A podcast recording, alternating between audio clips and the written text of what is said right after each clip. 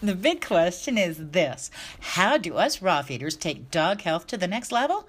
How do we avoid the things that make our dogs sick, promote chronic conditions, disease, and shorten their lives? That's the question, and this podcast will give you the answers because I'm sharing what I've learned after a decade working with clients and watching my own 15 year old pit bull live life to the fullest. Note, this podcast does not give medical advice. There has been a lot of talk about sanitizing lately. So, protection is the name of the game. Yet, few people know what science does, and you should for you and your dog.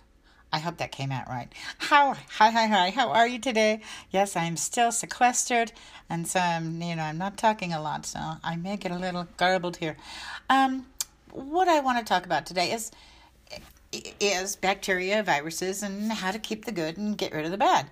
Now, above and beyond all surfaces that bacteria like to live on are the human hands. Human hands are definitely their favorite. We use our hands to touch everything. We shake hands, we touch money, we cough, we sneeze into our hands. Hundreds of different varieties of bacteria, ranging from mostly harmless to highly infections, infectious, reside on people's hands all the time. And of course, let's not forget passing along viruses. The most important prevention to sp- prevention to of to spread uh, prevention of spreading bacteria and viruses is to wash your hands with regular soap not bacterial soap. It's so easy. I think everyone's looking for something harder. Like it has to be really tricky. It doesn't rub that soap for 20 seconds and you've killed that bad stuff while preserving your natural skin microbiome Yes, our skin has a microbiome too. It protects things from getting inside. Um, and what's the difference between regular soap and antibacterial soap or those wipes? This is really interesting to me, especially when it comes to viruses. Alcohol kills the natural skin microbiome. So, that actually opens you up and makes you even more susceptible. And there's some scientific research done um, that says that it makes microbes stronger, not weaker. And those wipes only work for about five minutes. Whereas if you use, say, a mix of water and pure lavender oil, I, I know I gave the recipe on, on one of my previous podcasts on lavender. Um, anyway, if you spray that on your hands, grocery carts, um, or whatever, it lasts for hours.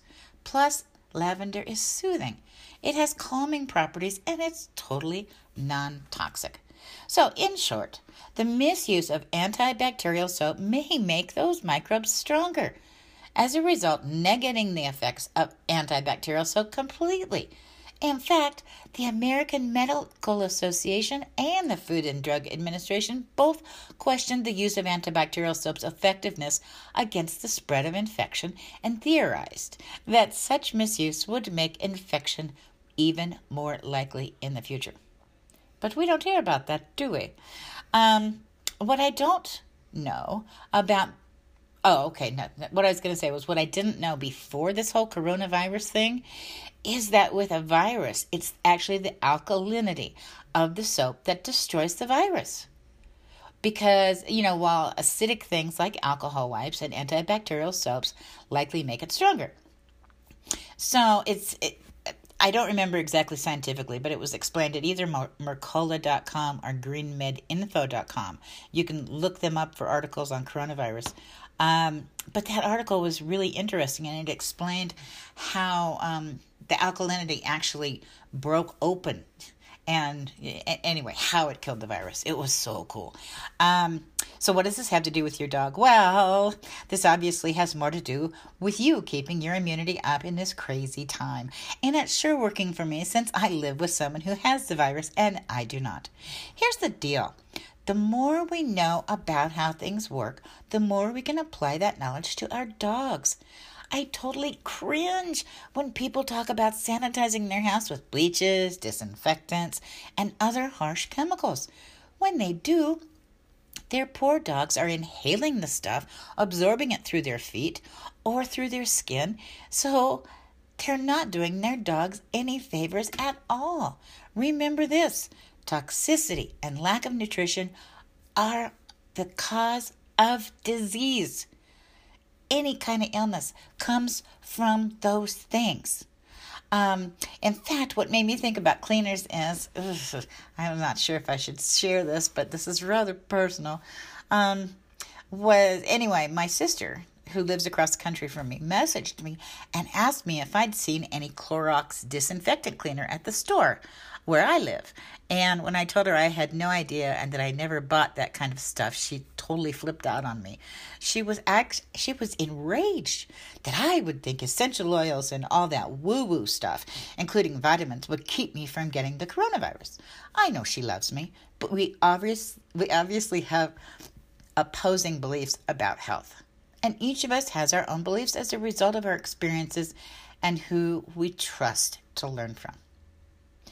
As my sister, who is sequestered alone in her home and refuses to even let her well children visit her, I hope she's at least talking to friends online. And hopefully, I'll prove her wrong, since she's pretty convinced I'm going to catch the virus and die. Look, if you've ever wondered, one of the worst things for human health and immunity is it's fear. So whatever you decide to do, just believe in it.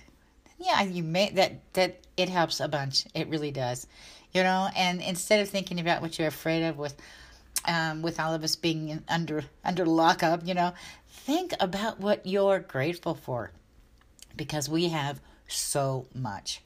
And maybe when this is all over, we'll appreciate all the things we used to take for granted. I know it's a great lesson for me. So, alrighty, talk to you later.